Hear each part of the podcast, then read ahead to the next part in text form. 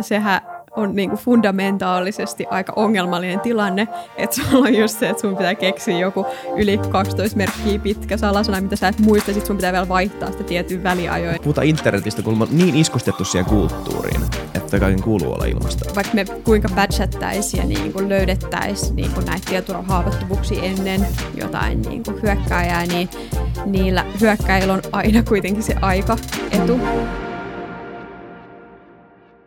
Moi moi, kaikki FutuCastin kuuntelijat. Täällä on Isa Krautio, Viljan von der Paala istuu mua vastapäätä tällä kertaa. Et jos tämmöinen niin tulisi, että alettaisiin jostain no, Instagramista tai tämmöisestä, joutuisi maksaa meidän. siitä. Tämä melkein meidän, me ollaan muokattu tätä aika aktiivisesti tällä viikolla. Tämä nyt toinen yritys nyt ainakin näyttää siltä, että tulee jotain syötettä näihin mikkeihin, niin ehkä me saadaan jakso tallennettua. Toivottavasti. Meillä on vieraana Laura Kankaala tällä kertaa. Moikka. Hakkeri. Moi. f Joo, no hakkeriksi kutsutaan, mutta virallinen titteli taitaa kuitenkin olla tietoturvakonsultti tuolla niin työmaassa. Joo, se on ehkä vähän mediaseksikkäämpi ja no siis käytännössähän mun duuni on sitä, että meillä on meidän asiakkaita, jotka pyytää meitä murtautumaan erilaisiin palveluihin tai sitten webisovelluksiin ja tämmöisiin. Ja tota, kai se hakkeroinniksi lasketaan sitten, kun korkkailee jotain tuolla. Saat sä yhtään mielihyvää siitä, että sä kutsut itseäsi hakkeriksi? Olis, oliko sulla semmoinen idealistinen unelma nuorempana lapsena, että susta tulisi tämmöinen niin kuin, mikä se, mikä se meme on, hackerman? no e, ihan suoraan sanottuna ei ollut, että Uh, mä oon siis, no mä oon ensinnäkin kasvanut tietokoneiden parissa aika pienestä pitäen ja mä tein mun ensimmäiset nettisivut varmaan joskus, kun mä olin about 10-vuotias, että niin on ollut jo niin kuin sillä puolella tosi pitkään niin kuin mukana ja silloin oli niin kuin, nettiskene oli vähän erilainen, että ei ollut mitään sosiaalisia medioita tai tämmöistä, että jos sä halusit olla mukana näissä netin piireissä, niin sulla melkein piti olla joku oma nettisivu ja tämmöistä, niin semmoista harrastelin. Mikä ja sit... sun nettisivu oli? Haluatko, haluatko Joo, se oli vähän semmoinen ehkä, no jos se joku jostain kaivaa, niin, niin, niin tota, se on ihan hauska, hauska ja tarjoan bisset tai okay. kahvit, mutta, mutta siis se oli, silloin oli ää, aika, tai siis jengi teki tämmöisiä niin kuin, talleja, mitkä oli silleen, että siellä oli hevosia ja mun tilanteessa siellä oli niin pokemoneja ja sitten sieltä sai, tota, ää, niin kuin, sait vuokraa pokemonin tai Vitsi, tälle ja sitten sä pidit siitä huolta, että se oli vähän niin kuin semmoista niin kuin role-playing juttua kanssa, että se oli, se oli ihan hauskaa. Onko tämä palvelu olemassa vielä? Ei, ei ole valitettavasti. Kyllä se varmaan jostain saa kaivettua, jos haluaa, mutta, mutta tota, ei, ei ole enää. Vili, jäädään tätä jaksoa jälkeen vähän etsimään. Kyllä mä haluan vuokrata Pokemoneja. Joo, tässä on jo muutama avainsana, mitä lähdetään etsimään. Joo, mutta tosiaan mä olin aika pitkään ehkä ajatuksella, että mä haluaisin niinku rakentaa asioita, niinku olla koodaamassa tai sitten niinku, no, tämmöisen niin kuin joku pelistudion perustaminen oli tosi pitkään mulla haaveena, että olisi kiva niin kuin alkaa tekemään jotain videopelejä. Ja tota, no, sitten kun menin opiskelemaan, niin sit mä tajusin, että ehkä videopelit, ne on niinku hauskoja ja hyvää ajanvietettä, mutta tietoturva on oikeasti aika tärkeä juttu. Tai niin mä koin, että, että jotenkin niinku, kun alkoi siinä vaiheessa vähän harrastaa tämmöisiä niin kuin hakkerointijuttuja, mitä netissä löytyy, tämmöiset voi tehdä ihan laillisesti, niin sitten tajus, että tähän onkin oikeasti aika oleellinen osa meidän elämää ja oleellinen osa internettiä, että miten me voidaan tehdä asiat turvallisesti ja hyvin.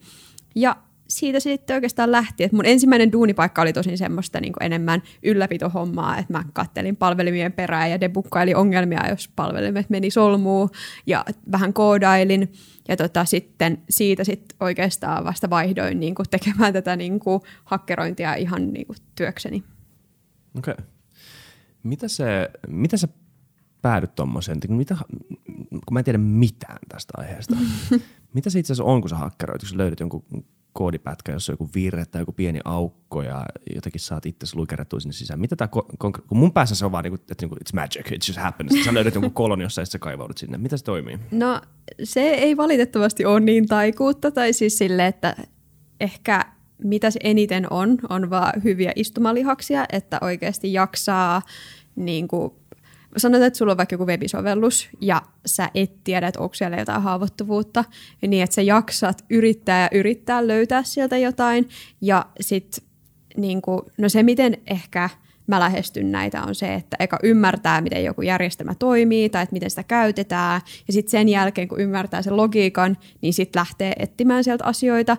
Tai sitten toinen on se, että sitten vaan lähtee vähän niin kuin fussaamaan, mikä tarkoittaa, että sä vaan syötät erilaisia syötteitä sinne nettisivuun ja katsot, että miten se vastaa sulle takaisin. Ja sitten jos sieltä tulee tietynlaisia virheilmoituksia tai tietynlaista ää, tota, palautetta sieltä niin kuin palvelintasolta takaisin sulle, niin sitten sä tiedät, että okei, tässä saattaa olla joku haavoittuvuus. Okei. Okay. Jännää. Ja sä oot valkohattu, öö, nämä on nämä viralliset termit. valkohattu, että sä oot niinku tämmöinen hyvis NS, toimit niinku ehkä – mikä se virallinen määritelmä silloin olisi? No se, I guess semmoinen niinku hyvis, että sä et käytä, niin. niinku, ehkä helpompi määritellä black hat eli musta hattu, eli siis Joo. käytät niinku hakkerointitaitoja ö, rikolliseen toimintaan tai tämmöiseen niinku omaan niin, ristohyötyyn. Tai niin. rikolliseen hyötyyn. Joskus tuntuu, että Joo. jotkut haluaa hakkeroida jonkun FBIn niinku vaan sen takia, niin. että haluaa näyttää, että pystyy. Niin. On rehellinen Laura. Onko sulla ikinä ollut pienintäkään halua ryhtyä vähän niinku vähän trollailemaan?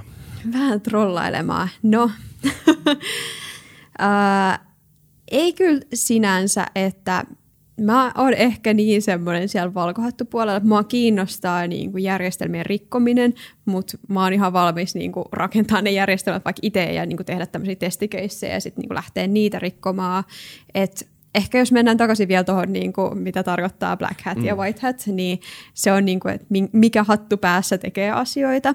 Ja kun puhutaan siis mustahatuista, niin silloin yleensä puhutaan semmoisista henkilöistä, jotka käyttää tämmöisiä haavoittuvuuksia johonkin, että ne haluaa saada suoraan rahallista hyötyä esimerkiksi itse siitä, että ne saa vaikka korkattua jonkun palvelun ja sieltä dumpattuu kaikkien ihmisten datat ja sitten ne myy niitä eteenpäin. Tai sitten ne myy itse niitä niin kuin exploitteja, eli että ne kirjoittaa jonkun haavoittuvuuden, ja miten, tai siis ei haavoittuvuutta, vaan ne kirjoittaa tavan, miten sitä haavoittuvuutta voi käyttää hyväksi, ja sitten ne myy sitä jossain eteenpäin.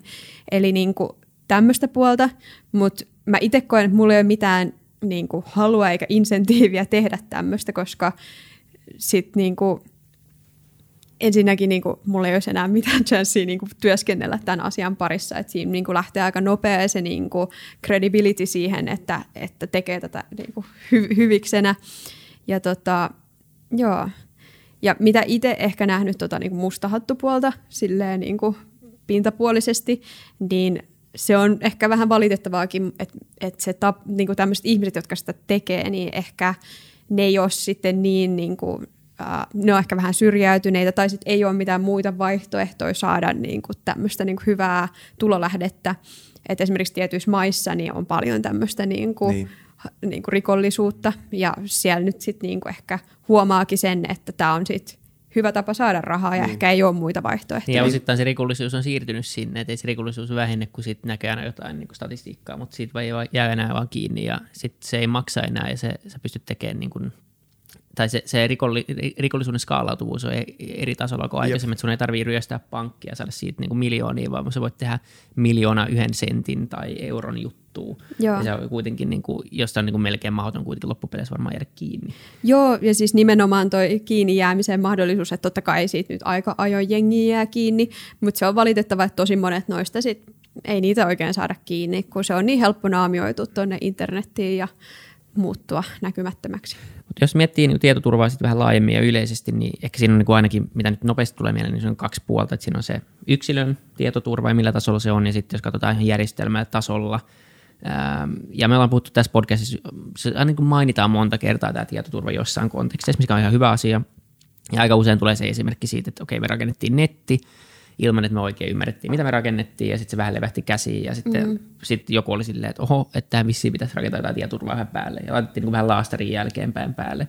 Ja nyt sanotaan niin kuin laajalti, että, että jonkun Internet of Thingsin kanssa on, on käymässä vähän samalla tavalla, eli laitetaan sensori ties mihin, mutta mut ne sensorit on aika halpoja ja se softa siinä on aika huonoa, mm. koska se on halpaa, niin halpa ja, ja huono kulkee aika pitkälle käsikädessä ja sitten me tulee olemaan kohta sama ongelma niin kuin se, sen kanssa, että – periaatteessa kaikki on hakkeroitavissa. Mm. Ja sit, tai sitten vielä se, että esimerkiksi rakennetaan, puhutaan jostain aivo, aivojärjestelmistä, aivointerfeissistä, että kytketään jossain vaiheessa ihminen johonkin pilveen ja, ja, ja tota, mitäköhän sitten siinä käy tavallaan. Millä, mm. millä tasolla sun mielestä niin kun, tavallaan tietoturva osaaminen ja tietoturva ylipäänsä on tällä hetkellä? No se vaihtelee kyllä todella paljon, että on semmoisia ehkä aloja tai niin kuin osa-alueita, missä tietoturva ehkä vähän laahaa perässä. Esimerkiksi tämmöinen niin kuin tuotantoteollisuus ja tämmöiset niin kuin isot, niin kuin missä on tämmöisiä fyysisiä isoja koneistoja, ihan vaan sen niin kuin niiden, että kuinka iso prosessi se on vaikka päivittää jotain isoa tuotantolaitetta fyysisesti, että siellä on kuitenkin sitä softaa, niin se luonnollisesti laahaa todella paljon perässä. Ja sitten on taas niin kuin ehkä tämmöiset niin kuin ns. uudemmat, niin kuin kaikki tämmöiset softapuolet ja tämmöiset, niin ne sitten on jo paljon paremmalla tolalla. Mutta vaikea niin kuin vastata, että mikä on se niin kuin yleis, koska tästä niin kuin jakaantuu mun mielestä aika niin kuin kahteen eri äärikategoriaan. Mutta oletko huolissasi tavallaan siitä, että millä tasolla tämä on? Onko tässä riski, että tässä on, niin kuin, on vaarana se nyt, että, että periaatteessa mitä tahansa pystyy kohta hakkeroimaan. Ja, ja kuinka hyvällä tuolla ne oikeasti on ne softat myöskään, koska koko, koko ajan kuulee, että joku uusi nettisivu on hakkeroitu ja sinne on levinnyt, netti on levinnyt tietoa ja näin. Joo, ja siis siinä on se kanssa, että vaikka me kuinka patchattaisiin ja niin kuin löydettäisiin niin. niin kuin näitä tietoturvahaavoittuvuuksia ennen jotain niin kuin hyökkääjää, niin niillä hyökkäillä on aina kuitenkin se aika etu, että siellä voi joku istua koneen ääressä loputtomasti versus sitten esimerkiksi kun mä, kun mä teen, menen tekemään assessmenttia, niin se on niin kuin semmoinen, että tehdään kerralla ja sitten voidaan katsoa niin useamman kerran, mutta se on kuitenkin todella niin kuin rajoitettu aikaikkuna. Että totta kai meillä on siinä sitten semmoisia erilaisia kontrolleja, millä me yritetään vähän niin kuin saada sitä etulyöntiasemaa. Esimerkiksi se, että me voidaan tehdä yhteistyötä näiden yritysten kanssa ja niin kuin jutella siitä, että mitä siellä mm. niin kuin tapahtuu. Me voidaan päästä niin kuin niiden lähdekoodiin katsomaan suoraan. Ja tämmöistä etulyöntiasemaa ei ole hyökkäjällä, mutta sitten tietoturva on kuitenkin semmoista kamppailua aikaa vastaan aina, että että se, se, on, se on tosi vaikea, tai siis silleen, että mä en usko, että me ikinä päästään semmoiseen tilanteeseen, että meillä olisi joku nettisivu, mikä olisi täysin silleen niin kuin tästä pisteestä loputtomuuteen hakkeroimattomissa. Eli kyllä se on vaan ikävä fakta, että niin. niitä haavoittuvuuksia ja, löytyy. Tava- ja eikö se tavallaan me kuitenkin enemmän ja enemmän myös siihen suuntaan, että sit, sit, niin kuin hakkeroiminenkin muuttuu – tavallaan moniulotteisemmaksi, että et siitä tulee paljon tämmöistä mm, sosiaalista, niin kuin, kun puhutaan niin kuin social recon, tai niin kuin siitä tulee semmoista niin kuin, sosiaalisen haavoittuvuuksien kautta. Eli se, se heikko linkki siinä järjestelmässä harvoin on niin kuin jossain kalliissa firmassa, jossa on hyvät, niin kuin hyvällä tasolla tämä homma, niin ei ole se järjestelmä, mutta se on se yksittäinen käyttäjä, joka mm. ymmärrää. Ja ne lähtee niin ne vaan monimutkaisemmaksi nämä, nämä kaikki niin kuin hakkeroinnit, ne lähtee mm. kaukaa ja – ja voi olla jopa, että soluttaudutaan firmaan tai sitten huijataan joku tyyppi antamaan vähän niin kuin leffois, mutta niin kuin mm. ihan oikeasti tälleen käy. Mä oon mm. lukenut niin kuin monestakin isosta hakkeroinnista, missä se ihminen on ollut se, niin, niin tuntuu kuitenkin, että sitä elementtiä tulee olemaan melkein mahdoton poistaa. Ehdottomasti, että valitettavasti kaikki niin kuin, myös softa ja sitten niin kuin kaikki niin kuin tämän kyseisen softan käyttäjät, niin me ollaan kaikki vain ihmisiä ja me kaikki tehdään valitettavasti virheitä ihan sama kuinka hyvin meitä olisi vaikka koulutettu johonkin tiettyyn asiaan. Ja esimerkiksi mekin tehdään siis tämmöisiä tota, tietoturva-assessmentteja, että me niin kuin käydään, niin kuin koitetaan päästä fyysisesti esimerkiksi johonkin yrityksiin sisään, jätetään sinne meidän niin kuin tämmöisiä verkkoimplantteja, millä me voidaan sitten yhdistää sen jälkikäteen, tai sitten yritetään saada niin kuin jonkun kalastelun kautta esimerkiksi käyttäjät tunnuksia haltuun, että me päästään sitten niin kuin sitä kautta sinne firman ää, verkkoon sisään. Eli tota, Saako teille tulla kesätöihin? no hei, ka- kandee pistää hakemusta tulemaan. Mä suosittelen Vilja, Vilja on hyvä. Joo, mutta siis niinku, tiettyyn pisteeseen asti tämmöisiä niinku, ihmisiin niinku, liittyviä ongelmia pystyy myös mitikoimaan sille, että yrittää tehdä vaan järjestelmistä semmoisia, että esimerkiksi että käyttää MFAta, eli Multifactor Authentication, eli sitä kun sä kirjaudut, niin sit sun pitää antaa myös toinen tokeni siinä kirjautumisen mm. sisään. Että sit jos joku käyttäjä vahingossa meneekin luovuttamaan jonnekin ulkopuoliselle taholla, taholle tota, tunnuksensa, tai jos ne vuotaa vaikka jostain toisesta palvelusta, niin sitten siinä on kuitenkin se toinen vielä kontrolli, mikä sitten sen hyökkäin pitäisi yrittää bypassaa. Nice. Puhutaan näistä, tämmöisiä niinku käytännön juttuja, mitä niinku yksityinen käyttäjä voi ö, ottaa mukaansa Kyllä. surffailuun, ja. että saa sen turvallisemmaksi. Tämä on yksi, tämä MFA. Ja. Joo. Mitä muita löytyy? MFA on hyvä ja sitten tota... Onko siihen MFA mahdollista niin saada se monelle niin kuin melkein kaikkialle vai riippuuko se siitä palvelusta vai voit sä niin kuin ostaa jonkun ulkopuolisen palvelun, jonkun Google Authenticatorin tai jotain vastaavaa? Että se, Joo, no niin. Google Authenticator on myös tämmöinen MFA-sovellus, ja tota, tämä siis, sen sovelluksen pitää itse tarjoa käytännössä tämä, että sä voit va- tunnistautua vahvasti, ja niin kuin, nykyään kaikki tämmöiset varsinkin isommat sovellukset tai tämmöiset niin palveluntarjoajat tarjoaa tämmöisiä. Ja sitten jos sä oot joku pienempi toimija, että vaikka sanotaan, että sulla on joku pienempi verkkokauppa tai joku tämmöinen, niin ne saattaa sitten käyttää tämmöisten isojen palveluntarjoajien näitä kirjautumisratkaisuja esimerkiksi Googlella tai Facebookilla.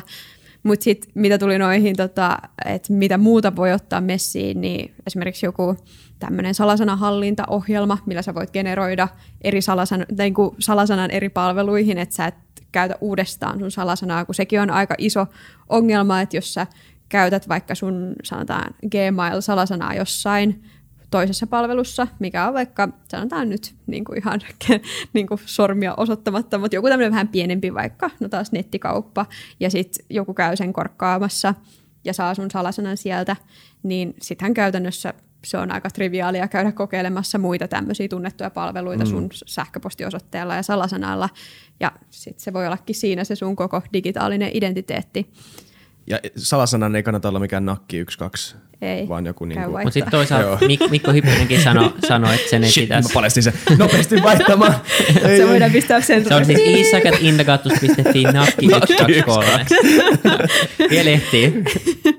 Mutta Mikko Hyppinenkin sanoi tässä podcastissa, että sit toisaalta niin se salasana ohjaa aina se, että joka palvelu on eri, mahdollisimman pitkä, mahdollisimman semmoinen, mitä et ikinä muista. Mm. Niin se, eihän sekään jo, sehän on niin huonoa tietoturvaa sekin. Se on ja siis niin kuin, sehän on niin kuin fundamentaalisesti aika ongelmallinen tilanne, että sulla on just se, että sun pitää keksiä joku yli 12 merkkiä pitkä salasana, mitä sä et muista, sit sun pitää vielä vaihtaa sitä tietyn väliajoin, mm. niin ei, ei se vaan ole käytännöllinen.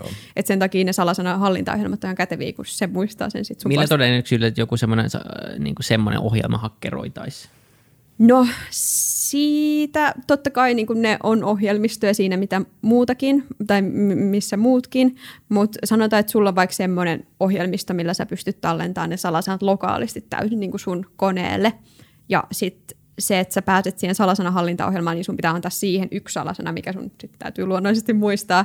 Niin tota, se jo pienentää ehkä sitä hyökkäysvektoria, niin että sitten jonkun pitäisi saada melkein sun kone haltuun tai saada sieltä sun koneelta kaivettu joku muu haavoittuvuus tai joku tämmöinen, että se on jo niin kuin astetta ehkä hankalampi sitten. Tai löytää se sähköposti, jossa sä oot lähettänyt sen, sun se salasanan sun kaverille. niin. Mutta musta tuntuu, että tämäkin on, ei, mutta tämäkin on varmaan tämäkin on juttu, mitä ihmiset ei tajuu, että siis sähköpostihan ei ole millään tavalla niin suojattua kommunikaatioon.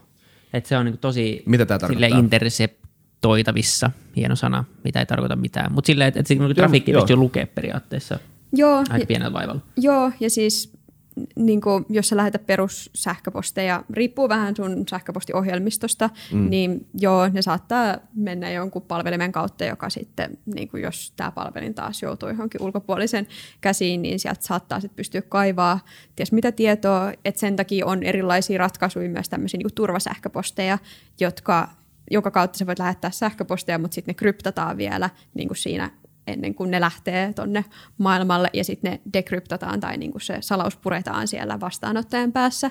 Että se vähän niin kuin mitikoi tätä ongelmaa, mutta joo, se on ihan mielenkiintoista, että miten niin kuin tämmöinen tosi meidän yleisesti käyttämä viestintäväline on hmm. kyllä edelleen aika semmoisella niin kuin ehkä keskiaikaisella Minkälaisia tasolla. sähköpostisoftia on vaikka olemassa, vai pystyykö ne ostamaan jonkinlaisena tämmöisellä lisäosana olemassa olevaan niin kuin mail-klienttiin? No sä voit ostaa esimerkiksi tämmöisen niin kuin PGP tai GPG tämmöisen niin kuin, tota, kryptaus-softan, ja se tukee ainakin Mac OSn sitä defaultti tota, maili-klienttia, ja sillä sä voit sitten, jos sulla on sen vastaanottavan pään tämmöinen niin julkinen avain, millä sä voit sitten salata sen viestin, mikä sulta lähtee ja lähettää sen sit sinne, niin tämä esimerkiksi on niin kuin hyvä ratkaisu tähän, että sä voit sitten varmistua siitä, että ainut taho, joka pystyy lukemaan tai niin kuin purkamaan sen salauksen siinä viestissä, on sitten se vastaanottava pää.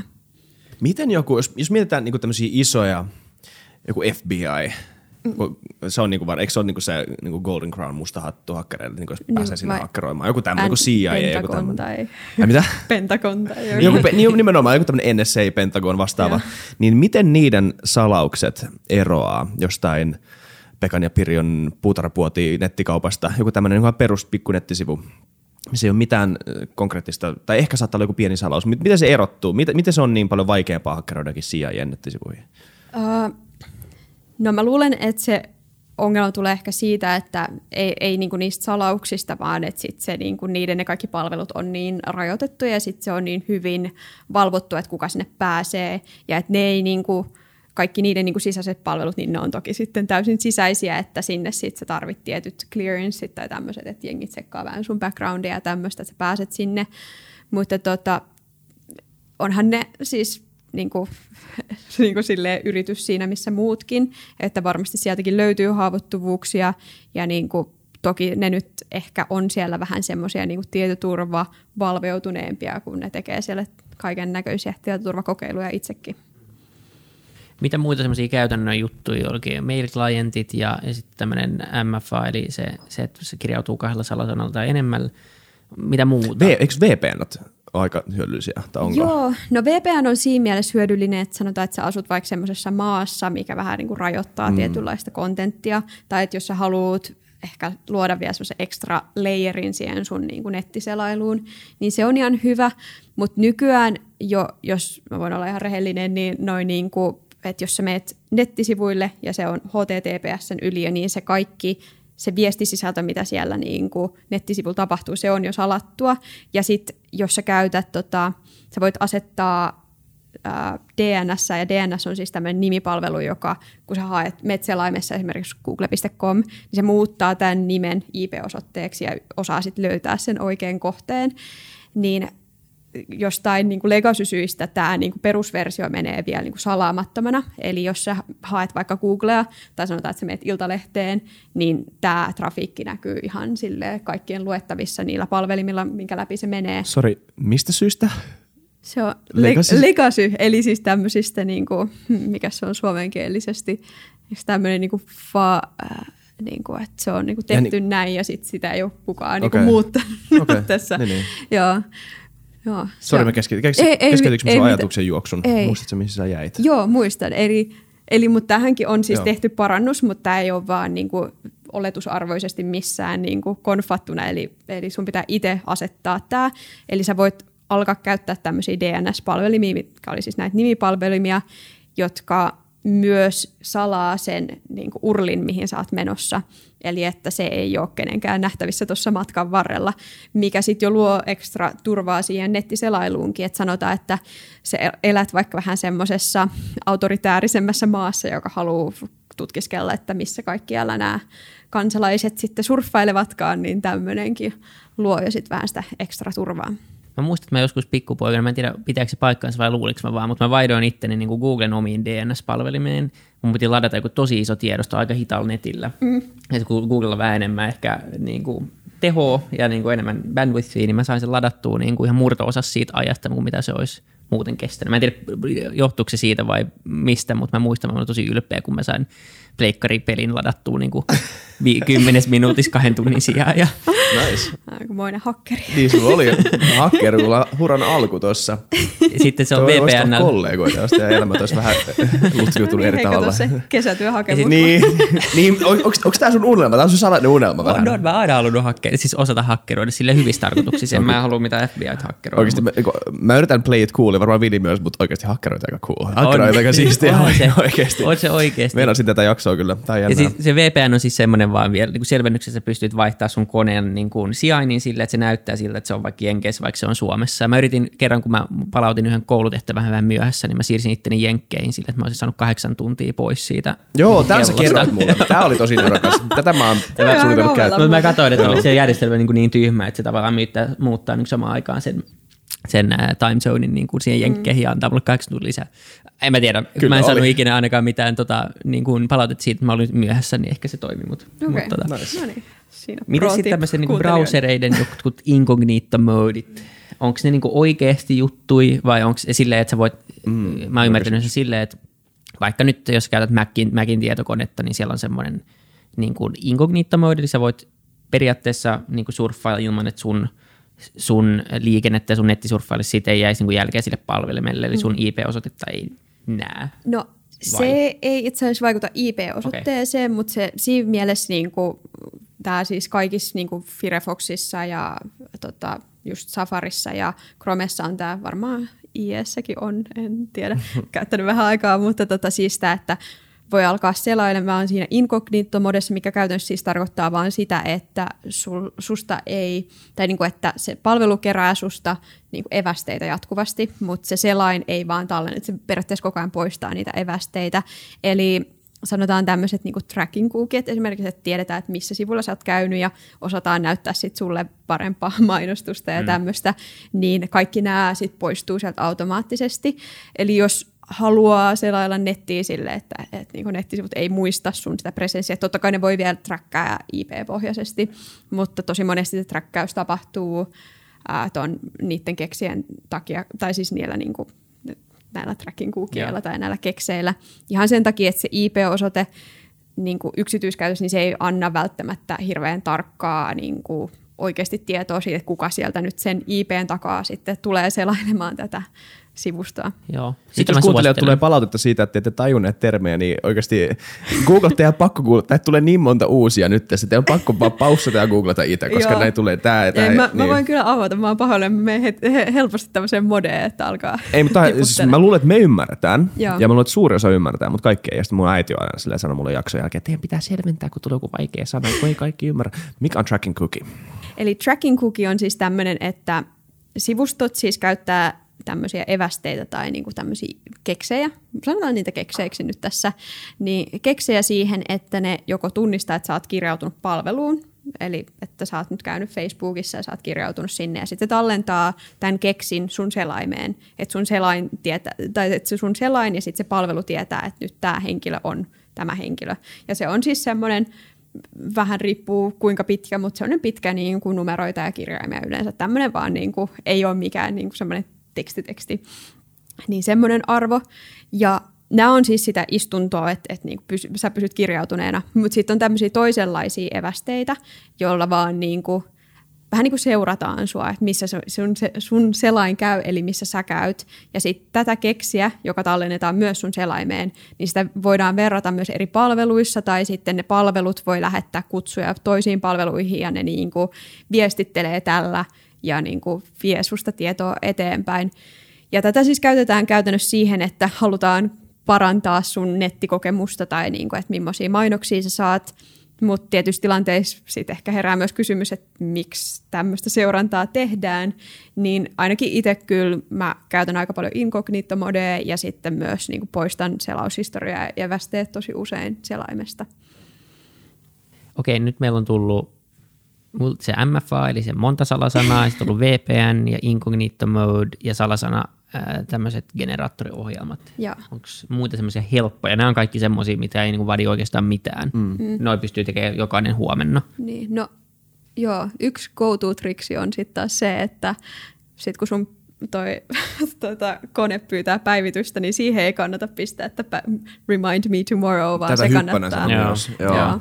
Siinä mä oon kyllä ainakin itse ihan superhuono. Mä aina sille, ei nyt ei pitää niinku ei jaksa. päivitä yön yli. Katso no, tätä video. Koneen pitää nukkua, ei, ei pysty. Niin. Ja ne, kun joskus ne No joskus ne päivitykset on vaan semmoisia, että no okei, fiksataan joku vähän semmoinen, niin kuin, mikä ei vaikuta välttämättä tietoturvaa ollenkaan, mutta sitten siellä saattaa olla semmoisia No esimerkiksi nyt, no tämä ehkä vaikuttaa enemmän palvelintasolla, mutta Windows tämmöisistä, etenkin vanhemmista löydettiin uusi tämmöinen aika vakava nollapäivähaavoittuvuus, mikä mahdollistaa sen, että jos sulla on tämmöinen niin kuin, RDP-portti auki ulkomaailmaan, ja tämä RDP siis on tässä, se on niin kuin tämä niin kuin etäkäyttöhallinta softa siellä sun Windows-serverillä yleensä, saattaa joskus olla auki myös niin kuin ihan kotikoneella niin sanotusti, niin jos sulla on tämä auki suoraan internettiin tai jos joku pääsee siihen sun sisäverkkoon, niin se pystyy niin kuin, ilman kirjautumista pääsee sinne sun koneelle, kun se pystyy vaan niin kuin, muuttaa tiettyjä arvoja siellä tehdä vähän magiaa. Niin esimerkiksi niin kuin tämmöisiä niin kuin todella vakavia asioita löydetään edelleenkin. Ja sitten jos pistää sinne vaan remind me tomorrow, niin se wow. voi olla sitten aika ikäväkin juttu, jos joku Niin. sattuu pääsemään sinne sun koneelle tai serverille. Joo. Niin te, mä itselle edelleen tämä sama vika, ettei päivitä heti, mutta oikeasti Joo. pitäisi. Pi- Pitäisi kyllä joo. Se on jotenkin niin helposti vaan ei, ja siinä ei yleensä mene hirveän kauaa. Sehän on se niinku hauska juttu. Pitää käynnistää uudelleen kodissa. Niin eihän sun Niin. tarvitse tehdä mitään, kun sä vaan odotat, että se kone itse... kaikki, se- kaikki nämä kansiot, mitkä on tässä auki Niin ja kaikki selain. lähtee. niin, ja kaikki on hienot niinku, järjestelmät. Vaihdetaan vähän ö, tota, uraa tässä, koska mä, mä oon miettinyt yhtä tämmöistä kysymystä.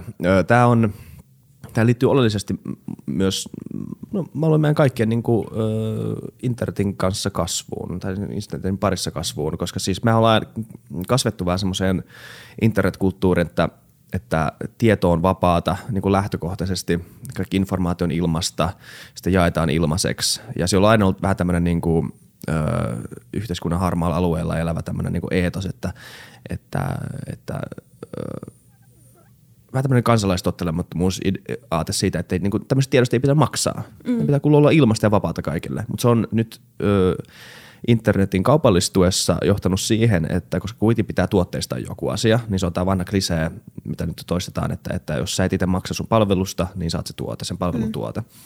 Eli puhutaan data, ö, datan turvallisuudesta ja yksityisyydestä ja kaikista näistä muista asioista liittyy näihin evästeisiin kanssa. Mm onko se sun mielestä virhe, tai onko siinä, niin kuin, näet sä ne negatiiviset puolet siinä, että pitäisikö meidän nuorten alkaa rakentaa sellaista kulttuuria, Sam Harris on puhunut tästä, että pitäisikö meidän rakentaa sellaista internetkulttuuria, missä ihmiset on enemmän tottuneita maksaa asioista. Mm. Että pitäisi niin oikeasti, että jos, jos joku tuottaa jotain, niin kuin ihan niin kuin jotain IPtä, öö, tai ylipäätään vaan niin luo jotain uutta, mm. niin on ihan niin kuin jopa, on ihan, jopa niin kuin ihan kivakin, että siitä maksetaan mm. sille ihmiselle vaan semmoisena niin kuin jon- jonkinnäköisenä tokenina ja mm. siitä kiitollisuuden osoituksesta. Niin oishan se outoa mennä ruokakauppaan, ottaa ruokakassi, kävellä ulos ja silleen, joo joo, träkätkää mua, kun mä menen kotiin. Niin, on, on tavallaan vähän niin outo jopa selittää tämä, niin, niin koska Joo. oikeassa maailmassa tämä toimii, ei se itsessään selvää, mutta kun Joo. puhutaan internetistä, kun on niin iskostettu siihen kulttuuriin, mm. että kaiken kuuluu olla ilmasta, mikä on totta kai Niin. on tosi helppo nähdä hyvät puolet siinä. Ne, niin kuin, On joo. Mutta niin, tämä on pitkä kysymys. Joo, pitkä kysymys ja ehkä tulee myös pitkä vastaus toivottavasti. Haittaa. Mutta tota, ehkä mä näen tämän myös sille, että jos katsotaan taaksepäin, esimerkiksi sitä aikaa, kun mä tein mun ensimmäisiä nettisivuja, niin ei ollut mitään tämmöisiä niin kuin palveluntarjoajia, niin kuin Facebook tai tämmöisiä sosiaalisen median niin kuin tämmöisiä jättejä.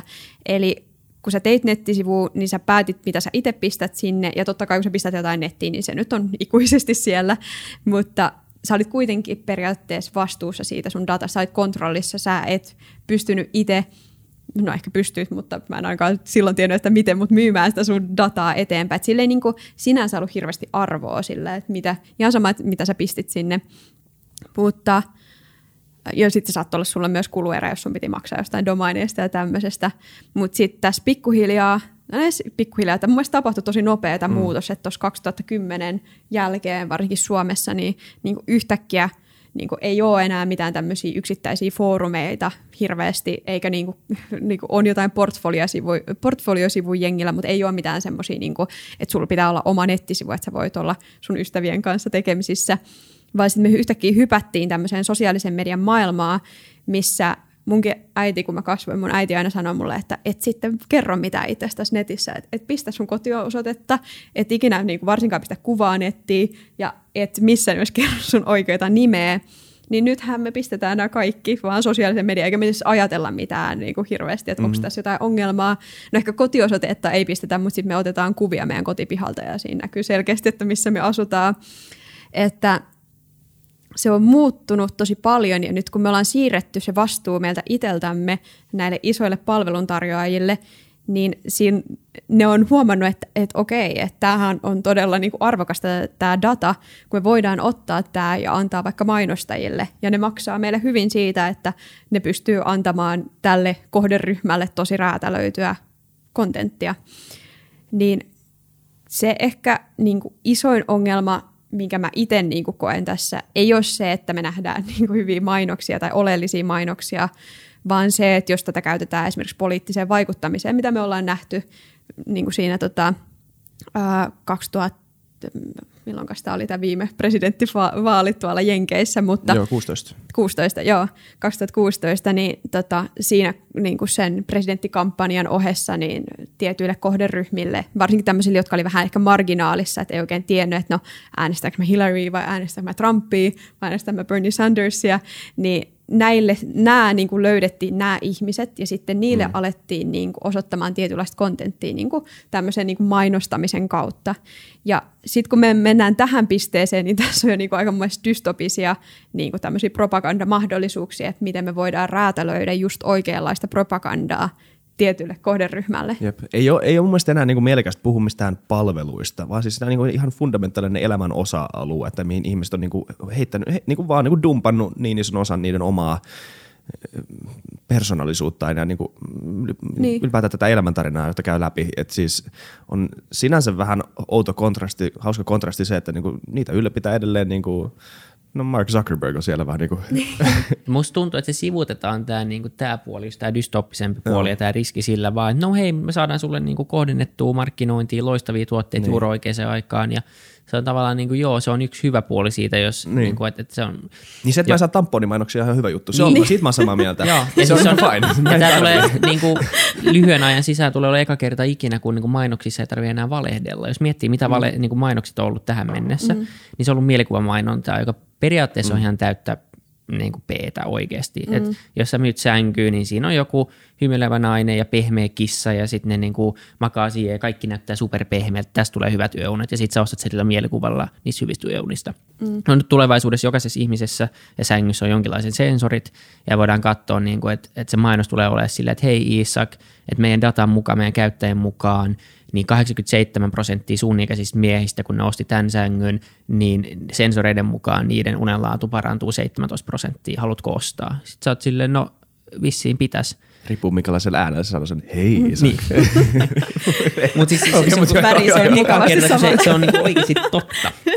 Ensimmäistä niin, kertaa, kun sä voit niinku datalla jokaisen asian ja sitten sä, sä voit vaan tehdä sen päätöksen sitten. Tämähän on positiivinen mm. asia. Mm. Ainakin, niinku, tai mikään asia on vaan positiivinen mm. asia, mutta niinku niin pitkälle kuin voi olla. Toi niin, niinku kuluttamisen tämä. kannalta ja niinku kuluttajaturvan kannalta varmaan hyvä asia, mutta sitten on tämä koko tämä toinen puoli. Niin, ja sitten jos niinku vedetään vielä astetta dystooppisemmaksi tämä, mm. mutta sitten jos mietitään, te mainitsitte Zuckerbergia ja nämä, jotka niinku on sitten no ehkä ne näkyvät ihmiset, jotka tätä niin kuin vetää tätä puljua, mutta sitten siellä on niin kuin kourallinen ihmisiä, jotka loppujen lopuksi päättää siitä, että mikä on vaikka sopivaa kontenttia meidän platformilla. Totta kai, koska ne omistaa sen ja ne ei halua no, mitään niin kuin antisemitismiä tai mitään niin kuin tämmöistä todella raakaa materiaalia sinne, mikä on ymmärrettävää, mutta sitten jos mietitään, että et siellä on taas se kourallinen ihmisiä moderoimassa periaatteessa tosi julkista keskustelua, mm. niin missä kohtaa se menee sitten se raja, että et, tai niin ne voi periaatteessa päättää, että mistä on ok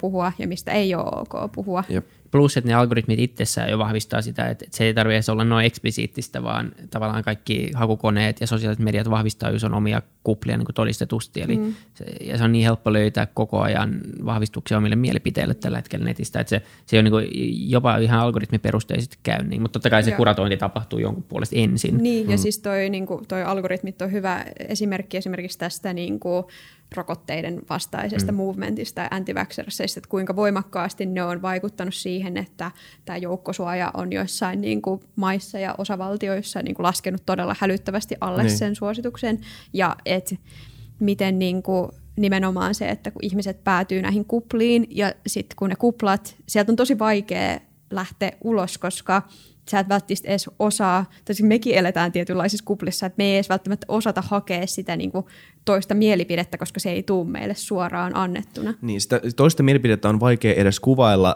semmoisena niin asiana, että on olemassa semmoinen niin toinen hyvin hahmoteltu toinen mielipide. Ja siis kaikki tämä vahvistuu. Sä katsot jotain ei, mun on pakko kirjoittaa yksi asia ylös, tuli hyvä idea mieleen. Okei, okay, nice. no niin, pistä idea. Öö, öö, mistä mu- mu- muusta me voitaisiin puhua? Mutta niin, siis oot sä sitten, oot sä, öö, jos internet muuttuisi enemmän siihen suuntaan, että ihmiset maksaisi enemmän näistä palveluista, niin olisiko se hyvä juttu? Joku niinku, Mä mietin, mä mietin tätä ihan, ihan konkreettisesti, koska on niin kuin hyvä teorisoida ja filosofoida totta kai, mutta niin sitten jos miettii, että miltä maailma näyttäisi, niin kuin, että mitä se näyt, miltä se näyttäisi jollekin niin kuin tavalliselle ihmiselle, että sä maksaisit jostain Instagramista ehkä kuukausimaksua tai sä maksaisit Facebookista kuukausimaksua ja sitten sen takia sulle ei, sun evästeitä, sun, tie, sun tietoja mm. ei kerättäisi samalla tavalla. Mm.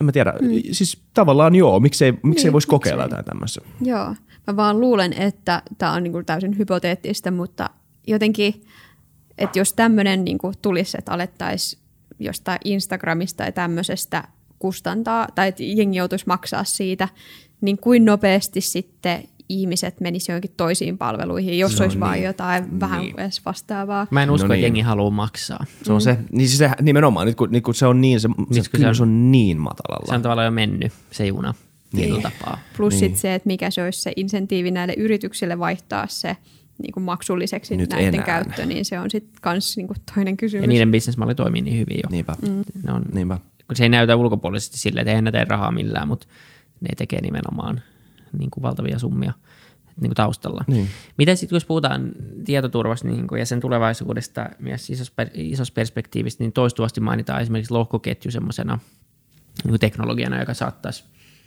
edesauttaa tätä, eli lohkoketju toimii tälleen amatööriselityksellä nopeasti sillä, että, että sä jaat, jaat jonkun niin kuin tiedoston tai transaktion tai datapätkän mahdollisimman moneen eri paikkaan, että se voi olla vaikka tuhannella tietokoneella samaan aikaan, jotka kaikki niin kuin, varastoi jonkun pienen osan sitä tiedostoa, joka tarkoittaa, että sen ää, sanotaanko, että sopimus on, on niin kuin tehty lohkoketjun päälle, sitten se on jaettu se, se niin kuin jälki ja, ja, ja niin jälki siitä sopimuksesta, se todiste siitä sopimuksesta on jaettu tuhanteen eri paikkaan, joka periaatteessa tarkoittaa, että sun pitäisi hakkeroida ne kaikki tuhat konetta samaan aikaan, jos haluat muuttaa mm. sitä sopimusta. Mikä silleen niin kuin lähtökohtaisesti mm. kuulostaa ainakin paljon turvallisemmalta kuin, että jos se olisi kaikki yhdellä mun kotikoneella, missä on maailman huonoin wifi-salasana, jonne pääsee jonkun helpon kautta. Mm. Joo, no siis lohkoketjuun liittyy myös mun mielestä aika paljon semmoista, että niinku, se on vähän semmoinen buzzword, mitä heitellään, vähän niin kuin tekoäly tai tämmöiset, että siitä niinku monet puhuu, mutta sitten se implementaatio saattaa olla, niinku, mikä sitten on niinku oikea lohkoketju ja mikä ei. Mutta tota, toki semmoiseen, niinku, että validoidaan asioiden, niinku, että tai et, et mikä, mikä tuossa niinku, Bitcoin-mallissa on hyvä, että sä niinku, ne kaikki tapahtumat siellä, niin ne verrataan toisiinsa, että sä et voi niin kuin, äh, tehdä huijauksia niin helposti, että sä, tai siis että sun pitäisi rikkoa se kryptografinen algoritmi siinä, että ne niin kuin, sä rikkoisit sen niin kuin login sieltä.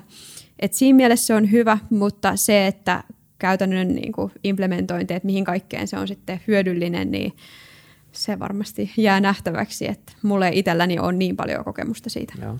Tuntuu, että sitä yritetään jänkeä vähän joka paikkaan tällä hetkellä. Että se tosiasia ei varmaan – on, että se on varmaan muutamaan asiaan varmaan tosi hyvä teknologia, mutta saa nähdä. Mitkä ne, mitkä ne huonot puolet siinä on? Tai aina kun jotain hypetetään, niin mun nousee joku spidey sen aina, että niin mikä tässä mättää. Niin, äh, kun, sehän, siinähän se keskeinen idea on se, että informaatio, että sen, niin kuin sen, sen äh, äh, niin kuin, nyt lagring, vai lagring på finska? Varastointi. Varastointi. Tästä oli su- Informaation varastointi tapahtuu niin desentralisoidusti. Mm. Että se on näiden, tapahtuu näiden lohkojen kautta. Mutta mitä hyötyä sillä on, että, että informaatio desentralisoitaisiin, koska siis tähän myös tarkoittaa sen, että, että sitä on ihan mahdoton saada pois sieltä koskaan. Mm. Että se on siellä niinku oikeasti forever. Niin. Että jos se, jos, se, jos se informaatio välittyy tämän lohkoketjun kautta. Onko tämä ihan, niinku, onko tämä ihan niinku oikea huomioon. Niin, että siis, että mikä se on se, mikä se oli se kysymys, että niin, et mikä, mikä se on niinku se... Näetkö mitään semmoisia, niinku, mitä huonoja puolia näkyisit tämmöisessä niinku, laajassa blockchain-käytössä? Mitä huonoja puolia? Mä en olisi miettinyt itse tätä. Niin. Mitäkö siinä olisi? Niin, no, hmm. ehkä se, että että ymmärretäänkö se, että mitä se lohkoketju tarkoittaa, okay. että onko se oikeasti sit niin kuin hajautettu niin hyvin kuin mitä niin kuin ollaan puhuttu tai mitä ollaan mainostettu. Et en osaa sanoa, mutta toisaalta sitten mä mietin myös, että jos sulla on vaan hyvin toteutettu salausmalli, että sä niin kuin salaat vaikka tietoa jossain, niin se on paljon ää, tehokkaampaa myös rahallisesti varmasti, että sulla on se tieto jossain, mutta sitten sä käytät vaan hyviä algoritmeja, millä sä salaat sen tiedon ja sit otat sen sun sala- salausavaimen ja suojaat sen hyvin, että kukaan ei saa sitä haltuun, niin vaikka joku saisi sen datan sieltä kaivettua, niin ne ei saisi missään oikeasti järkevässä ajassa mm. sitä purettua sitä dataa. Okei. Okay. Onko jotain muita semmoisia isoja trendejä tietoturvassa nyt? Ei niin kuin... No mä mainitsin se AI, niin se on kyllä kans, tai niin kuin, no AIkin on vähän silleen, että kun puhutaan AIsta, niin silloin yleensä tarkoitetaan jotain niin kuin machine learning-algoritmia, eli tämmöistä koneoppimisalgoritmia. Ja AI, mä en tiedä, mä itse koen, että siihen liittyy paljon semmoista hypeä, että, että, mm. että nyt on semmoinen joku tulossa, joku tämmöinen singulariteetti ja tämmöinen niin iso AI, joka tuhoaa meidät kaikki. Mutta sitten jos miettii, että mikä on se käytännön niin kuin toteutus tämmöisellä koneoppimisalgoritmeja tällä hetkellä, niin se on se, että sulla on joku algoritmi, joka tekee jotain niin kuin todennäköisyyslaskentaa, se ottaa jotain dataa sisään, sitten se tekee sen algoritmimagian siinä välissä ja sitten se antaa sulle jotain tuloksia siitä. Eli käytännössä meillä on algoritmeja, jotka tekee just niin kuin me ollaan opetettu ne tekemään. Mm. Niin. Ja se onkin sitten ehkä se, että tai niin kuin myös se niin kuin ongelma siinä, että jos me opetetaan nämä algoritmit tunnistamaan väärin asioita. Esimerkiksi nyt on ollut jonkun verran puhetta näistä, että nämä tota, kasvon tunnistusalgoritmit ei ole tunnistanut esimerkiksi jotain tiettyjä etnisiä vähemmistöjä tai on tunnistanut väärin jotain, niin se, että me saadaan niistä algoritmeista semmoisia, että se niin kuin virhemarginaali olisi täysin olematon, niin siihen on vielä ehkä vähän matkaa. Niin ja just tämä, mistä säkin olet puhunut, mainitsit itse asiassa viime äänitetyssä jaksossa, mä en tiedä tuleeko nämä niin järjestyksessä, ja. mutta sinne Pekka Vahvas jaksossa, että, että on myös vaikea niin kuin, tyhjästä asettaa ne parametrit, että on vaikea tietää, että miten tämä kone näkee tämän mun asettamien parametrien kokonaisuuden, semmoiset, miten, miten se ratkoo tämän yhtälön, mm. Koska se, mikä se sun esimerkki oli, se niin. kynätehdas? Se on esimerkiksi kynätehdas, vaan jossa koneen tehtävä on maksimoida kynien tuotanto sille tehtaalle, ja jos sillä ei anneta mitään muita rajoitteita, ja se on, sanotaan, että se on oikeasti niin älykäs, että se pystyy sitten manipuloimaan ihmisiä ja, ja kaappaamaan ydinkärkiä, niin sitä se tappaa ihmiset ja käyttää niitä niin kuin kyniorja, kynäorjana tai kynämateriaalina. Eikö tämä, niin, tämä Risto Siilasmaan? Niin. Onko tämä Risto Siilasmaan? Tota... Eikö mä lukenut tämä jostain kirjasta, jossa puhutaan, okay. niin just Joo. tästä on kirja, joka puhuu siitä, miten koneet, koneet tulee miten suurella todennäköisyydellä, niin kuin, jos me Joo. ei onnistu suojaa, niin ne vie kaiken, mistä mä oon tosi skeptinen itse. super, super skeptinen. Mä olin aikaisemmin paljon vähemmän skeptinen, mutta mitä enemmän tässä lukee ja niin kuin miettii, niin. mutta sitten toisaalta, mikä Pekka Vahmonen just sanoi, niin oliko se niin kuin puolet ää, niin kuin vakavasti otettavista AI-tutkijoista, mitä ikinä se tarkoittaa, pitää olla vähän lähdekriittinen, niin, mutta sanotaanko niin kuin, ihmiset, jotka on tutkii Harvardista, Oxfordissa, niin kuin kuitenkin suhteellisen vakavissa yliopistoissa, niin niin oli, puolet niistä oli sitä mieltä, että niin kuin tämän vuosisadan aikana niin on iso riski sille, että niin kuin koneet vie ainakin työpaikkoja ja saattaa mm. myös, niin kuin, ei nyt orjuuttaa meidät, mutta tavallaan mm. niin kuin, mm. jotenkin sivuttaa meidät, mutta se tuntuu... Tämä, ehkä, aika, niin. tämä aika muistuttaa mua siitä ajasta ennen, silloin kun Manhattan-projekti oli, oli vireillä ja, ja ydinpommi viriteltiin, niin silloin oli ei ollut, ei ollut mikään siis, niin tämä, tämä vähemmistö, tämä 30 tyhjän kolmosan vähemmistö on paljon isompi kuin silloin, mutta silloin oli kuitenkin ihan varteuttavia tiedemiehiä, jotka spekuloi, että, että jos me räjäytetään tämmöinen massiivinen ydinpommi meidän ilmakehään, meidän ilmakehään, joka on täynnä siis otsoonia, eli, tota, eli äh, siis täynnä happea, mm. tässä niin kuin räjähdysherkkää happea. Jos me oikeasti niin räjäytetään tämmöinen iso pommi, niin on iso mahdollisuus, tai on varteuttava mahdollisuus, että tämä meidän ilmakehä niin kuin syttyy, syttyy, tai joku tämmöinen vastaavanlainen mm. efekti. Ja, ja sitten tästä siis varoitettiin ennen niitä kokeita, ja tämä varoitus otettiin vähän silleen, niin kuin, että no katsotaan. Mm. Et, et katsotaan, me tarvitaan tämä pommi. Niin. Olisi kyllä tosi siistiä, että meillä olisi tämmöinen niin tosi järjettömän iso pommi, jolla me voitaisiin, me voitaisiin niin pudottaa noihin meidän mm. niin vihuihin. Että niin katsotaan, jos maailma tuhoutuu niin. tässä testivaiheessa. Ja siis mitä tulee noihin pommeihin mieleen, sitten niin kuin hyökkäysmielessä tämmöisiin niin kuin, äh, niin kuin AI- tai niin kuin koneoppimisalgoritmeihin, niin niihinkin on tehty aika paljon tutkimusta, että minkä näköistä, esimerkiksi joku koneoppiminen, niin sitä on tosi helppo niin kuin toistaiseksi niin kuin vielä huijata se, että jos sulla on joku auto, joka ajaa tuolla, niin että sä peität liikennemerkin, niin eihän se tunnista tietenkään niin. sitä, miten niin kuin ihmiset saattaisi tunnistaa sen. Tai sitten toki ne parantuu jatkuvasti. Ja toinen on se, että mä näin ainakin yhden tämmöisen tutkimuksen, missä oli tota, tämmöinen kuvaoppimisalgoritmi opetettu tunnistamaan kilpikonnia ja jotain muita tämmöisiä matelioita, mutta sitten yhteen niihin kilpikonnaan, niin se oli tunnistettu, sorry vielä, niin kuin, että matelioita ja sitten aseita. Ja tota, sitten yhteen niistä kilpikonnista siihen kuoreen oli pistetty niin kuin, sille, että, että sä et edes niin kuin silmimääräisesti hirveän hyvin nähnyt niitä, mutta pisteitä sille tietyssä tota, syklissä, niin sitten se yhtäkkiä tunnistikin tämän kilpikonnan aseeksi. Ja sanotaan, että meillä on vaikka niin kuin, niin kuin hypoteettisesti joku tämmöinen niin kuin sotilaallisessa käytössä oleva machine learning-algoritmi, joka vaikka tekee jotain tämän, tällaista tunnistusta, ja sitten niin kuin tämmöisenä ajatusleikkinä vaikka, että tunnistaisi väärin jonkun asian aseeksi, ja sitten alkaisi sota toimia sitä vastaan, niin onhan niin kuin se, että, mis, niin kuin, että se taas tästä niin kuin tullaan siihen virhemarginaalin minimointiin, että me ymmärretään, mitkä ne on ne riskit, ja sitten niin kuin ymmärretään myös ne niin kuin worst case scenariot, mm. että missä kohtaa me voidaan antaa tämä, niin kuin, tämän algoritmin tehdä ää, tämmöisiä autonomisia päätöksiä. Kyllä. Jep. Mulla on hirveän vaikea uskoa siihen, että, että niin tekoäly muuttuisi tietoiseksi, mun mielestä sillä ei ole mitään väliä, mutta, mutta että se muuttuisi niin älykkääksi, että se pystyisi jotenkin, tai että, että se jostain syystä sen tavoite olisi vaan poistaa ihminen. Ehkä, ehkä mä ymmärrän argumentit, että se ei ymmärrä ja se tekee sen vaan, koska se on niinku laskenut, että tämä on paras maapallolle tai mitä tahansa. Mutta mulla on helpo, paljon niinku helpompi uskoa siihen, että lyhyellä tähtäimellä me kehitetään sitä liian varomattomasti liian nopeasti ja me tehdään just ton mm. tyyppisiä virheitä. Mm. Samalla tavalla kuin ollaan tehty netin kanssa ja tullaan tekemään niin kaiken Koska joku muu tekee sen kuitenkin, niin meidän pitää niin, tehdä se. että me tehdään vaan niin. nopeus on niin. Niin kuin, että sun pakko olla niin kuin nopea. Ja siksi tuossa tulee varmasti käymään aika monta aika isoa ja pahaa juttua ennen kuin me ymmärretään, miten tätä pitäisi niin kuin jotenkin niin. hallita. Niin. Ja sitten siinä on myös vielä niin kuin, tai jotenkin mun mielestä siis tämä niin kuin machine learning ja nämä, niin se on mielenkiintoinen ihan niin kuin tämmöisessä niin kuin tietoturvamielessä myös sen takia, kun siinä on ihan niin kuin periaatteessa uusia, no ei nyt uusia, mutta semmoisia niin todella niin kuin erilaisia hyökkäysvektoreita. Ihan se, että jos sä saat vaikka sen niin kuin opetusdatan käsiin, millä sitä niin kuin opetetaan sitä algoritmia, jos sä pystyt sinne tekemään jotain muutoksia, niin millä tavalla se sitten vaikuttaa siihen, koska nämä algoritmithan jatkuvasti niin opettelee lisää sen tiedon perusteella, mitä ne saa.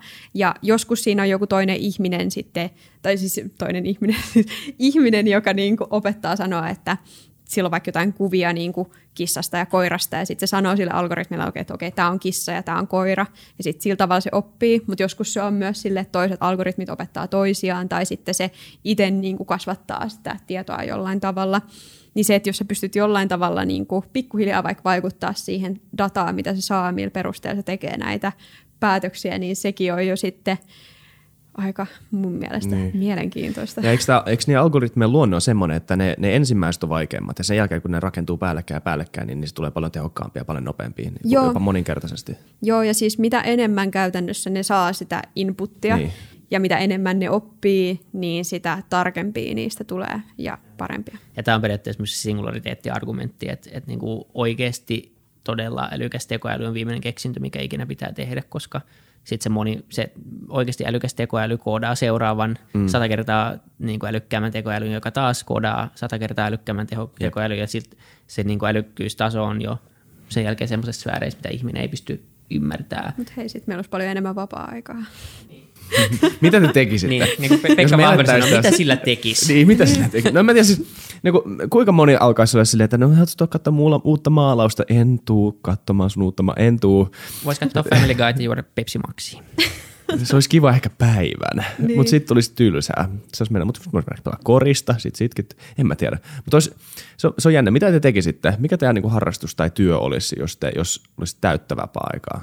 Jos tulevaisuus olisi semmoinen, että niin kuin kaikki olisi vaan tehty valmiiksi. Semmoinen niin kuin tosi, mikä kamalan tylsä maailma, missä kaikki on niin valmista, että ei tarvitse enää tehdä sen eteen mitään. Ja mä, mä tekisin aika samoin juttu, mitä teen nyt vapaa-aikana. Mutta mä uskon, että se ei riittäisi kuitenkaan. Kyllä, kyllä ihmisen tarvitsee jonkun tarkoituksen. Niin. Ja mun tarkoitus voi olla se, että mä laitan ruokaa vapaa tai luen kirjoja tai käyn hakkaamassa palloja. Et se on niinku hauskaa just nimenomaan, kun se on vapaa-aikaa ja semmoista vastapainoa, mutta ei se, jos se olisi mun elämää koko ajan, mm. niin en mä usko. Siihen tilanteeseen on vaikea samaistua kyllä. Niin on, sit se, sitä ei ole olemassa. Mitä sä tekisit? Hmm. Mä varmaan koittaisin rikkoa niitä machine learning algoritmeja. Palauttaa meidät kivikaudelle. Joo, en tiedä. Videopelejä varmaan just sitä, että varmaan jatkaisin tätä samaa harrastusta. Mä luulen, että aika moni, mä en tiedä pitääkö se sitten paikkaansa oikeasti, että jatkettaisiko me oikeasti sama juttui Vai onko se vaan se, koska me ollaan niin tottuneet siihen niin kuin yhteiskunnan rakenteeseen, mikä on olemassa. Totta kai pitää tehdä duunia. Kyllä mä tykkään tästä mun duunista, tykkään käydä duunissa. Mä en väitä, että kyllä on moni ihminen, joka varmasti nauttii sitä tekee ja sit voi saada niin kuin ison merkityksen tunteen, mutta olisiko se samalla tavalla? Suurin osa mm. ihmisistä kuitenkin joutuu käymään töissä tietyn kellonajan välein joka päivä, niin. koska pitää mm. elää tässä niin. maailmassa, niin jos sen saisi poistaa, mutta kuitenkin niin kuin tehdä asioita, jotka, jos saat iloa ja, ja niin kuin joka, jos saat merkitystä, niin mikä olisi se rakenne. Se, niin kuin sanoit, siihen on tosi vaikea samastua, niin. kun ei semmoista tilannetta niin. tavallaan siis olemassa. Siinä on niin monta eri uraa, mitä se voi katsoa. Se voit katsoa se sille, myös sille kronologisesti. Siinä on se myös fakta, että sehän tuskin tulee tapahtumaan näin, mm. että kaikki työ, tulee työttömäksi heti, vaan että siis tulee tulemaan tämmöisiä niin kuin erilaisia yhteiskuntaluokkia, jotka sitten, ja näiden elämät alkaa sitten niin kuin pyörimään taas uus, uusissa sfääreissä. Niin kuin tässä on se kysymys, että jos nämä molemmat elää samassa yhteiskunnassa, saa päättää saman maan tai saman yhteiskunnan säännöistä, mitkä skisivat. Tähän tulee väliin kaikki tämmöiset niin muut jutut, koska se, ja, niin, en mä, en mä tiedä. Mä, mua niin. vaan vähän pelottaa se, että kaikki mun kaverit alkaa soittelemaan mulle, että niinku, tuu, tuu, niinku, piirileikkejä ei. Sitten vaan salainen numero ja kaikki numerot bänniin, jotka Niin mitkä nämä jutut oli? Joku, niinku, joo, mun pitää kryptata mun puhelinnumero. Ja sä oot koko ajan vaan Havailla. Kone sanoo, sori. niin sun machine learning-algoritmi voi vastata sun kaikkiin puhelusoittoihin. Isaac on kiireinen. Sitä mä odotan kyllä, että virtuaaliassarit tulee ja ne on hyviä. Niin, Voi joo, semmoinen robotti, semmoinen kuin Rocky neljässä, onko se Rocky kolmosessa on se robotti, se kotirobotti, ihan kurainen, se on niin kuin kaksi, osaa sanoa kaksi lausetta, mutta tosi söötti, tosi sympaattinen robotti. Kun semmoinen oikeasti semmoinen, niin että voit jutella sille. Se... Mutta nekin tulee, siis sekin on, niin kuin, siitä mä oon ihan vakuuttunut, kyllä kaikki tämmöinen teknologia, joka on ollut vähän utopistisesti näkynyt leffoissa monta vuotta, niin se kaikki tulee. Jos mä osaisin kuvitella, niin mä osaisin tehdä. Niin. Se ei ole mitenkään mahdotonta. Mutta miten tämä koko yhteiskunta muovautuu, niin siihen kukaan, Joo. mä en usko, että kukaan pystyy vastaamaan. Siinä varmaan pitää myös yhteiskunnan rakenteet muuttua aika paljon, että meidän pitää saada kuitenkin rahaa jostain, mm. että sitten kun noi meidän tekoäly tota, robotit tekee kaiken työn, niin sitten meidän pitäisi saada se raha kuitenkin siitä, vai aletaanko me maksaa palkkaa niille? Niin, niin tämä on just se, että pitäisikö robottia verottaa vai onko se sitten sille, että niinku ihan perusmarkkinatalouden – mukaan sitten, jos, jos tuotantokulut menee noin alas, niin eihän se siis maksa kuluttajallekaan ja, ja mitä käy, niin kuin, mitä käy tota, no nyt katso sanat, mutta mitä käy niin kuin ostovoimalle ja tarvitaanko, mitä käy omistamisen merkitykselle semmoisessa maailmassa, missä, missä rahalla ei ole samanlaista merkitystä. Kyllähän kaikki niin kuin muovautuu, tarvitaanko enää pankkeja. Mm. mm. Et kyllä voi olla, että niin 300 vuoden päässä katsotaan meidän aikaa, ollaan silleen, että mitä nuo tyypit niin. teki. Niin. Joo. Niin kuin, what? Ja, ja tämä on, tää on aika uskomaton juttu, koska mehän nähdään tämä edellisistä sukupolvista, mutta edellisillä sukupolvilla ei ollut samoja välttämättä, mistä mä tiedän, mutta mä en usko, että niillä oli samoja mahdollisuuksia nähdä se niiden oma aika tulevaisuuden silmiin, koska meillä se on niin käsin kosketeltava, koska se on niin, se, on, se tapahtuu ensi viikolla. Tulevaisuus on jo ensi viikolla jollain mm. tasolla, jollain pienellä tasolla. Ja sitä seuraavalla viikolla taas me ollaan enemmän, niin kuin nähdään mihin suuntaan me ollaan menossa. Ja se tahti on vaan kiihtynyt ja tulee kiihtyä niin. koko ajan. Mutta onpa outo, koska en mä tiedä, mutta mun mielestä se tekee, se tekee varmaan aika hyvää ö, ihmiselle niin kuin itse reflektoida sillä tavalla, että tajua, että, niin kuin, että tämä nyt ehkä ei ole se lopullinen. Mutta se kun Mark Maronkin sanoi, että niin kuin 300 vuoden, ihmis, 300 vuoden, päästä, 300 vuoden päästä kaikki ihmiset tulee vieläkin olemaan väärässä, mutta ne on vähemmän väärässä kuin niin. mitä me oltiin. Ja me niin. ollaan vähemmän väärässä kuin mitä oltiin 500 vuotta sitten. Niin. Jos ei muuta, niin tämä maailma on ihan helvetin mielenkiintoinen ja ei pidä nukkua. Oikeasti. Tämä on niin, joo, kaikkea tapahtuu. Ei pidä nukkua, okei. Okay. Tai no vähän, vähän kannattaa nukkua, vähän joo, kannattaa nukkua Sille joka yö. elintoiminnot pysyy kuitenkin niin.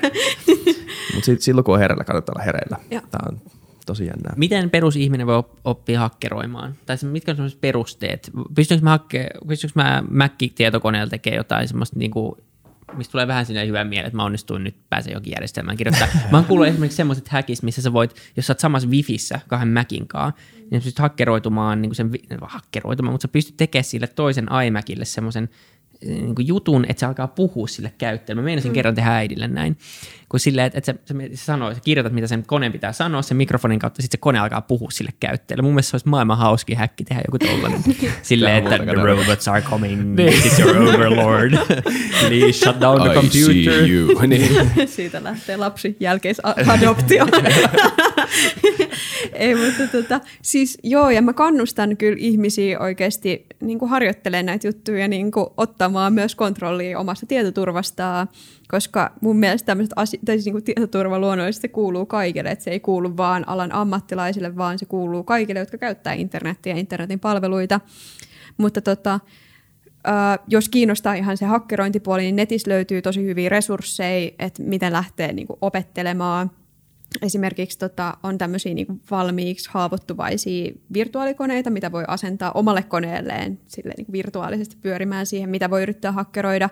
Sitten on esimerkiksi tämmöinen, uh, mikä se nimi oli, Over the Wire, mitä mä oon tehnyt joskus, kyllä mä uskon, että se on vieläkin olemassa se palvelu, mutta se on siis tämmöinen nettisivu, missä voi sitten harjoitella kanssa, että jos vaan niin kuin hakee hacking tutorials tai how to learn hacking Googlesta, niin löytyy kyllä tosi hyviä resursseja tosi laajasti ja, ja tota, kunhan ei nyt lähde mitään ulkopuolisia tahoja häksäämään, mm. niin you're good to go. Nice. Aika hauskaa. Pitää varmaan kokeilla. Kun toi on varmaan yksi tapa myös oppii vähän enemmän niin kuin koneista ja koodaamisesta. Joo. Sama kuin sulla on selvä haaste siinä, että ei vaan kirjoita jotain Hello Worldia johonkin joo. järjestelmään. Ehdottu, tai siis niin kuin, joo, ja no kyllä munkin duunissa tai niin kuin tässä hakkeroinnissa yleisesti mitä tekee, niin jonkun verran on koodaamista, mutta ehkä enemmän semmoista niin kuin, puhun niin kuin koodaamisesta, skriptailusta ehkä vähän eri, kuin skriptaaminen on semmoista ehkä vähän kevyempää ja sä niin kuin teet jotain, niin kuin automatisoit vaikka jotain tiettyjä niin kuin toimintoja, mitä sä haluat, tai jonkun tietyn niin kuin haavoittuvuuscheckin tai niin kuin jonkun exploitin. Niin semmoista, että sit jos haluaa oikeasti niinku ehkä päästä jonkun sovelluksen sielunmaailmaan syvemmin sisälle, niin sit se niinku ymmärrys, että miten sovelluksia rakennetaan, eli miten koodataan, niin on tosi hyvä. Ja sitten yleisesti ehkä semmoinen, että ymmärtää, miten tietoverkot ja miten niinku palvelimet toimii, niin on tosi hyvä. Että, ja toi on, niinku, tai noi asiat on semmoisia, että jos menee just googlaamaan tätä How to Learn Hacking, niin niitä yleensä suositellaan siellä, että kande oppi koodaamaan edes vähän jotain, ja sitten ymmärtää, miten palvelimet toimii ja miten tietoverkot toimii, niin sitä kautta pääsee jo alkuun. Hyvät läksyt. Näitä kannattaa tehdä. Joo, pitää mennä kokeilemaan. Joo. Mikä meidän aika on? Tunti ollaan rupateltu. Kysytäänkö viimeinen kysymys? Voidaan kysyä. Joo. Tota, me ei nyt keksity mitenkään parempaa. Katsotaan, ehkä tämä tulee vielä tälle kolmoskaudelle, niin Ai niin, nää, voidaan niin. yrittää keksiä uusi jossain, mutta joo, tämä nyt ihan ok. Mutta tota, ähm, joo, me ollaan kysytty kaikilta tähän loppuun, että mikä olisi yksi sellainen asia, mitä haluaisi, että tapahtuu, niin, niin maailma olisi niin parempi, parempi paikka. Ei tarvitse liittyä jaksoon, mutta voi liittyä jaksoon. Yksi asia, mikä tapahtuisi, että maailma olisi parempi paikka. Hmm. Aika paha kysymys. Kaikki käyttäisi incognito modea. mikä, mikä olisi sellainen? Ehkä se, että kun ihmiset menee nettiin ja ihan sama mitä lukee siellä, niin ajattelis kaksi kertaa ennen kuin uskoo siihen. Ihan sama missä se lukee, koska, tai siis mä itse uskon, että vaikka sä luet Hesarista uutisia, niin on aina hyvä olla lähdekriittinen ja ymmärtää, että kaikki, mitä, mihin on, mihinkään on kirjoitettu, niin siellä on aina yksi ihminen ja yleensä myös joku koneisto siellä takana, joka tekee niitä artikkeleita tai juttuja. Niin joo, jos vaan ajattelee kaksi kertaa, että onko tämä kyseinen joku hauska meme tai joku hauska Jep. juttu, mikä löytyy, niin kuinka todenperäinen se on. Niin. Se on Samaa erittäin, erittäin tervettä. Joo. Lukekaa Hans Ruslingin Factfulness kaikki liittyen tähän. Näin. Kiitos Laura, tämä oli just superkivaa. Kiitokset. Mutta on pakotettu sanoa tähän loppuun, että jos te kuuntelitte näin, näin pitkälle, niin kuin toivon mukaan kuuntelitte, niin käykää arvostelee podcast sillä alustalla, mitä kuuntelette, niin se on – tekee hyvää sit sille, että ihmiset löytää nämä podcastit jatkossakin. Eli kiitos siitä ja kiitos Laura. Ja kiitos kuuntelijoille. Kiitos. Moi moi.